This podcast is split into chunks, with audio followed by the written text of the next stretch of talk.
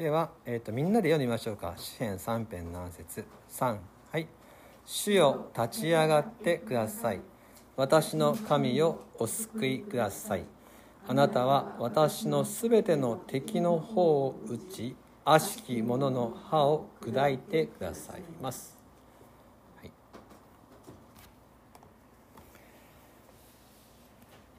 ダビデの祈りをこうしてご一緒に味わってきています「えー、主よ立ち上がってください」「主よ私の神をお救いください」ダビデが今日は救助要請ですね。神様に助けを求める祈りをしています、えー、やっとっていう感じですよ。やっと7節になって初めてダビデは助けてくださいって言ってるんですよ。これはねあの私たちの感覚からすると随分順序が違うなっていう気がしませんか？息子のアブサロムに命を狙われて、えー、何万人もの兵士たちがね迫ってきてる状況の中で私だったらですね最初に言います助けてくださいって「神様!」っつって言いますけどなんと、えー、ダビデはですね順序は違うんですよ。今まで読んできたところで言いますと、えー、まずね3節でですねダビデの祈りがまああるわけですけどもダビデは3節ではねまず賛美をしてるんですね。神様あなたはあなたこそ私の周りを囲む盾です。私の栄光です。でまず賛美なんですね。そして4節ではあなたは答えてくださる方だっていう信頼を告白するんですね。そして5節6節では私は安心して寝れます恐れませんって言って平安を与えてくださったことに対して感謝してるんですね。やっと7節になって助けてくださいなんですよ。この順番、えー、賛美があり信頼の告白があり平安の感謝があってやっと救助要請なんですね。ここから分かることはですねダビデの心にはもう例えて言うなら海のように深い主への信頼が広がってるんですね。こんな状況の中で彼は広く深くもう神様に信頼しきっているわけです。ね、ですからこの詩は私たちに教えてくれています。神様っていう方は信頼できる方だよってことですね。全く信頼して大丈夫だっていうことです。そのことを教えてくれてるわけですちょっと、ね、今ねなんとあのみつるさんが来られたのでしばらくちょっとねはい座っていただいて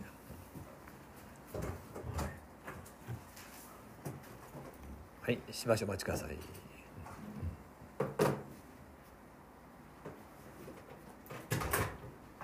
はい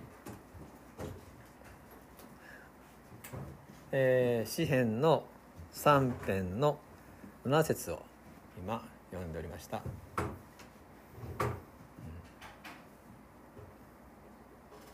はい。大丈夫ですか。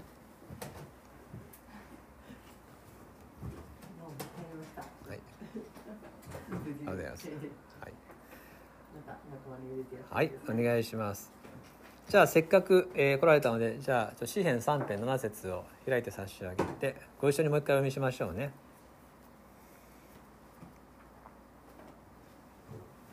はい詩編の3編の7節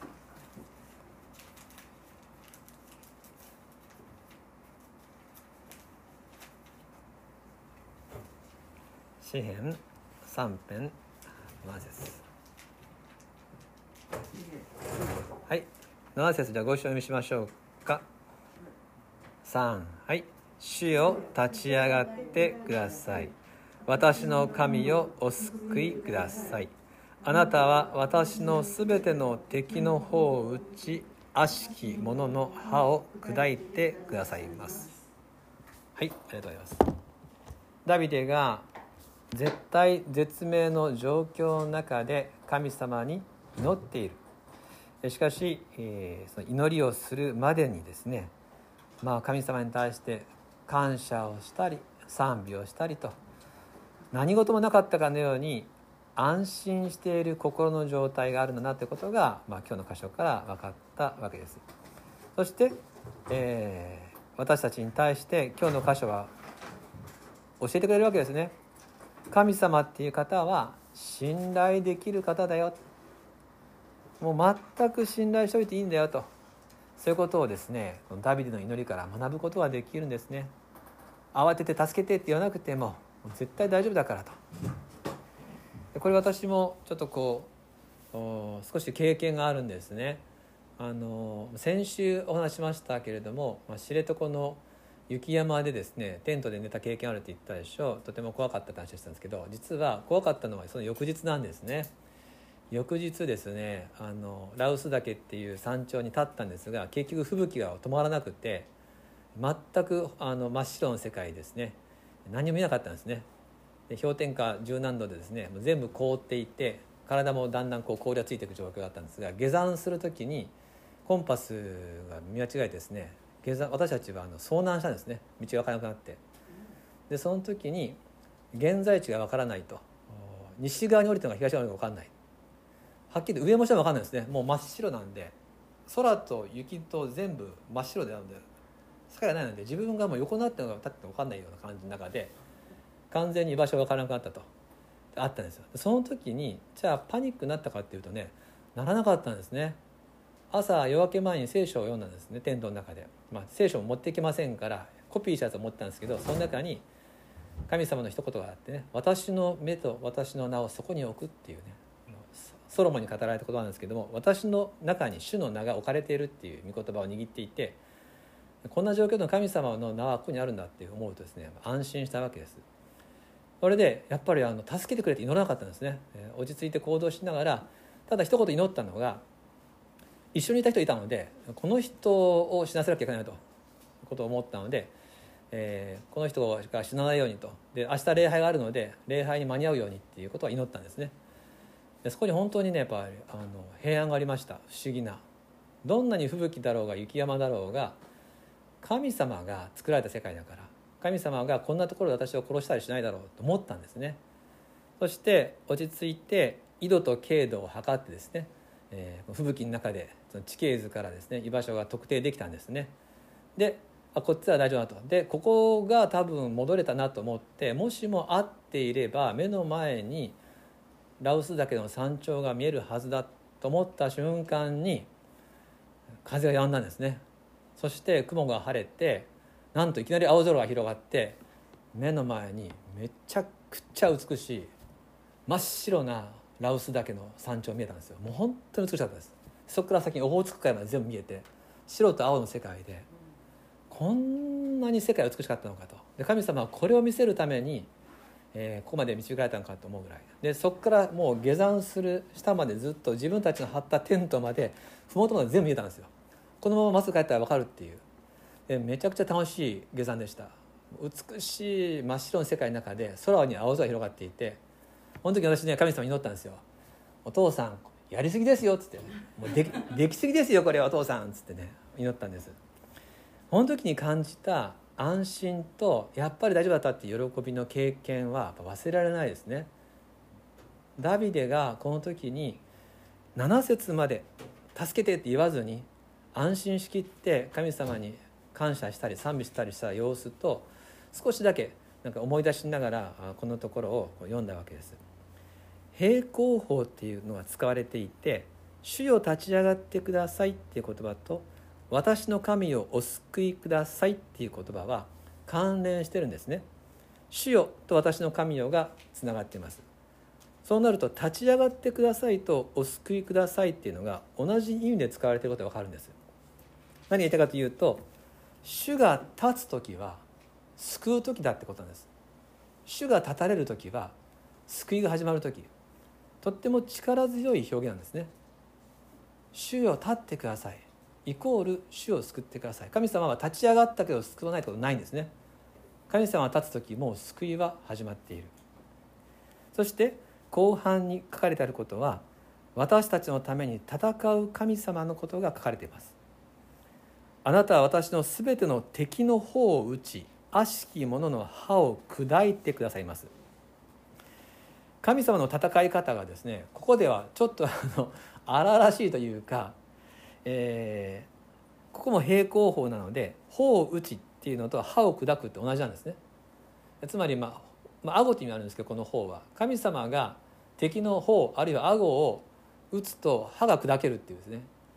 ですからここで多分おそらくボクシングみたいな強烈なパンチみたいなのがですね表現されていると思います。腕っぷしの強い、えー、強力なボクサーみたいなイメージで神様が書かれています。何万人の兵士がかかってきても神様の一撃で全員が戦闘不能になり戦意を掃除させることができる方。こういう方が私たちのために立ち上がってくださる。ですから私たちがですね自分の非力な拳で戦う必要はないんです。自分の力を振り絞って周りから迫ってくるものと戦おうとしなくていいんです。そんなことを聖書は教えていません。主が立ち上がるんです。主が戦うんです。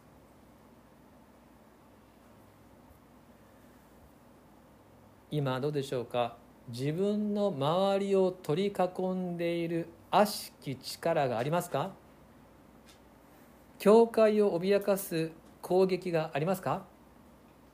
もしそれがあったとしても恐れる必要は全くない。私たちはただダビデがしたように平安の中でただ主に主を立ち上がってください。お救いください。そう祈るだけのことです。あとは神様がまあもう喧嘩番長みたいな今日の神様ですけども 本当に、えー、めちゃくちゃ強い方がですね私たちのために立ち上がり戦ってくださいます。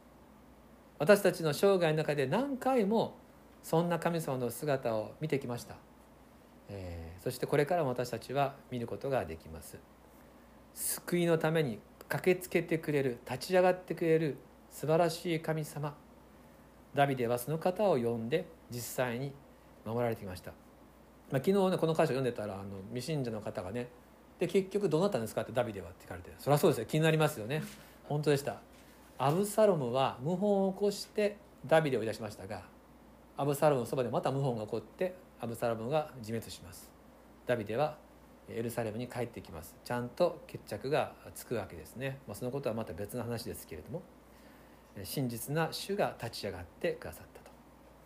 一箇所、まあ、前回読みましたけれども今日も味わいたい言葉がありますので最後に読んで終わりたいと思いますが旧約聖書ゼパニア書3章16から17節。ゼパニア書3章16から17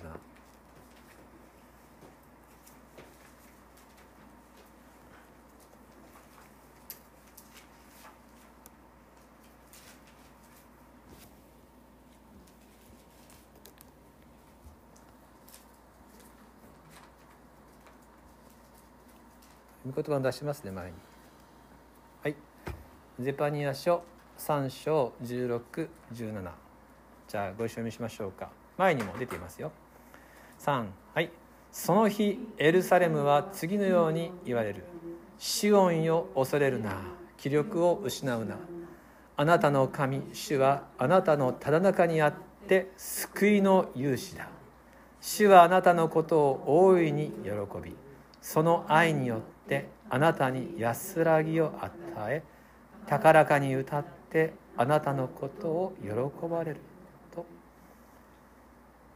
主は私たちのただ中にあって救いの主です。私たちが主に信頼し読み求める時あなたのことを喜びあなたのことを歌いながら本当に力強く戦ってくださる。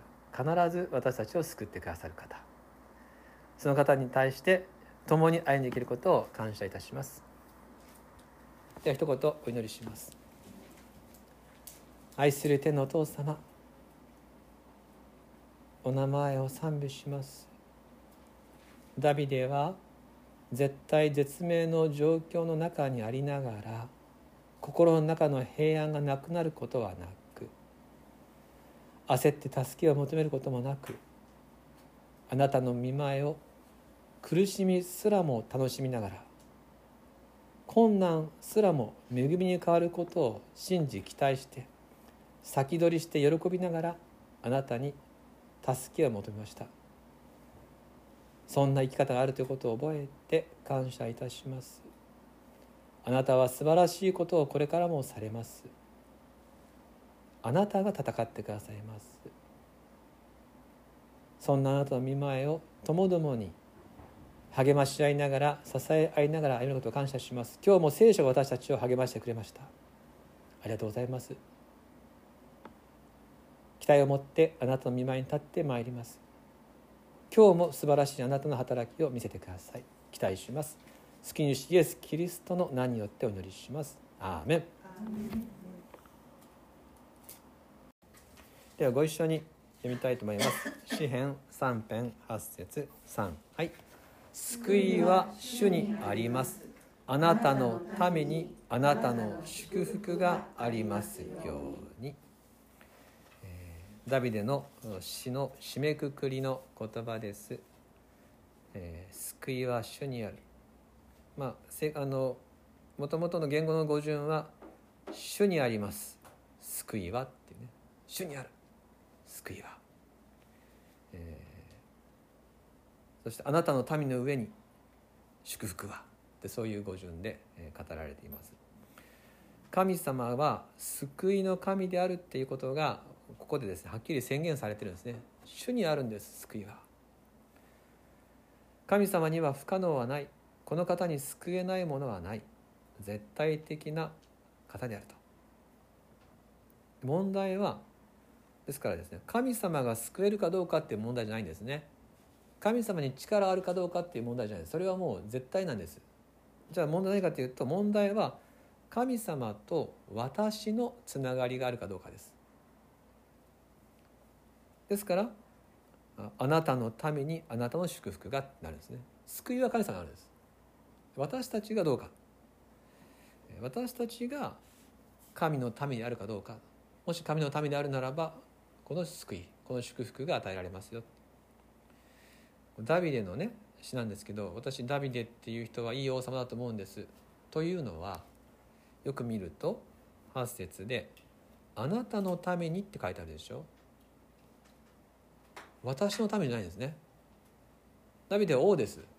絶対的な君主なのに私の民って言わないんですね。イスラエルのことは私の国って言わないんですよ。あなたの国あなたの民っていうそういう言い方をしますね。ダビデは自分のこの託されている民の一人一人と神様との関係に常に関心があるんですね。あなたたちは私のためじゃなくて神の民ですよ。神様とあなたの関係ですよっていうことですね。ダビデがそうやって、えー、このあなたの民っていう言葉を使うところに私たちはですねあそうかと。私たちは誰のものじゃなくて神様との関係なんだなっていうことをですね、えー、こう思わされるわけですが。ではどうすれば私たちは神の民になれるのかですね。守りや祝福をいただける。神の民になりたい。で答えはですねすごい単純なんですよ。私たちが神の民になりたかったら要は私の王は誰ですかってことなんです。私たちは誰を王とするか。それだけです。私たちが第一にする方従う存在。その存在の所属その民になるわけですね。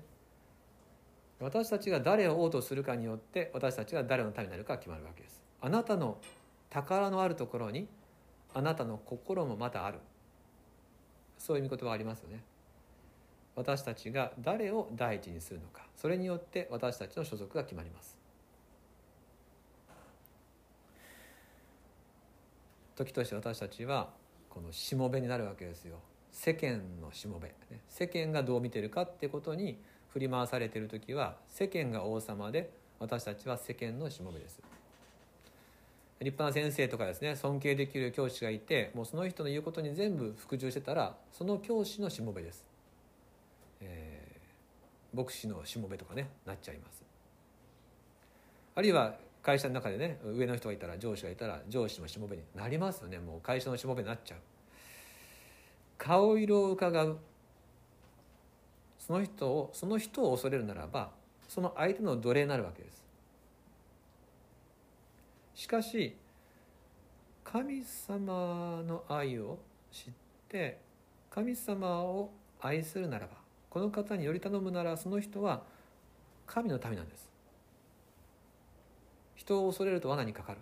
とありますけれども私たちは誰のことを一番に考えて誰に従おうとしているのか。人のしもべになるのか。神の民になるのか。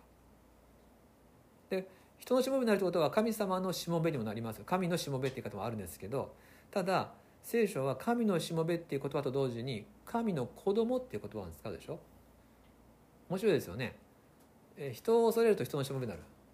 でも神様を恐れると神の子って呼ばれるんですね。ななんでこの表現が変わってくるのかっていうと恐れの関係じゃなくて愛の関係だからです。神様に愛されている神様を愛している愛しているゆえに従うからそれはしもべ奴隷じゃなくてしもべであると同時に子供なんですね。親子の関係。神様はそういう関係を私たちに差し出してくださいます。神様との関係の土台は支配でや恐れじゃなくて愛である。あ今回の詩編3編は全体として私たちに、一つのことをねずっと教えてくれてました。それは人生における最悪の状態であったとしても神の民は神様からの救いと祝福に包まれて歩める。これを3秒しました。人生における最悪の状態にあったとしても神の民は神様からの救いと祝福に包まれて歩める。ダビデがこの詩篇3編を通して見せてくれたこと。ただ主に身を委ねて心を明け渡して生きる。それでいいと。ダビデはそう言ってるんですね。何回も視線をくぐり抜けてきた人ですよ。何度も絶望的な状況に身を置いてきた方が私たちに今回もまた新しいピンチの中ですね。アブサロムに命を狙われているこの状態の中で身をもって教えてくれてるわけですよ。どんな状態にあったとしても神のためには救いと祝福があるよ。だから神様に愛を持って寄り頼んでいきなさい神の子供でいなさいそれを教えてくれました。今まで学んできたことを味わいながら最後にですね詩編3編を一緒にお読みして終わりにしたいと思います。私が表題を読みますので一節からご一緒にしましょう。詩編3編ダビデの参加。ダビデがその子アブサロムから逃れた時に主よなんと私の敵が多くなり私に向かい立つ者が多くいることでしょう。多くの者が私の魂のことを言っています。彼には神の救いがないと。しかし主よあなたこそ私の周りを囲む盾私の栄光私の頭を上げる方。私は声を上げて主を呼び求める。すると主はその聖なる山から私に答えてくださる。私は身を横たえて眠りまた目を覚ます。主が私を支えてくださるから。私は幾万の民をも恐れない。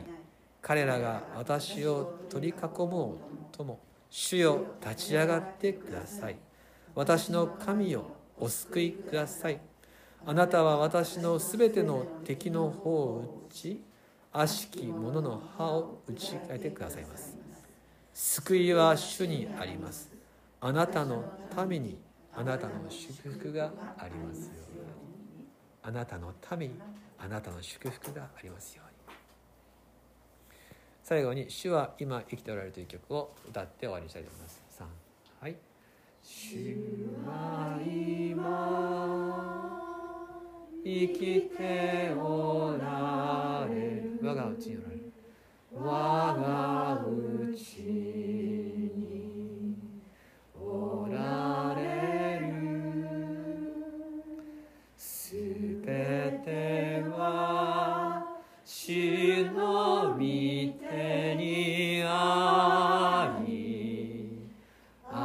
すごいきよう主がおられる。はいでは今日はここまでしたいと思います、えー、皆さんありがとうございました。み美佐子さんありがとうございます。多分駆けつけてくださったんですね美佐子さんね。はい。はいありがとうございました。でえっ、ー、と多分今日でもう週1500人を超えるぐらいの勢いでどんどん増えているので来週からは基本リモートにしたいと思うんですけどどうしても来たいわっていう方は来てもいいです、はい、があのやっぱりお互いのためにですね基本的にはリモートにしたいと思います。のりえさんは来れるようにするということでサポートして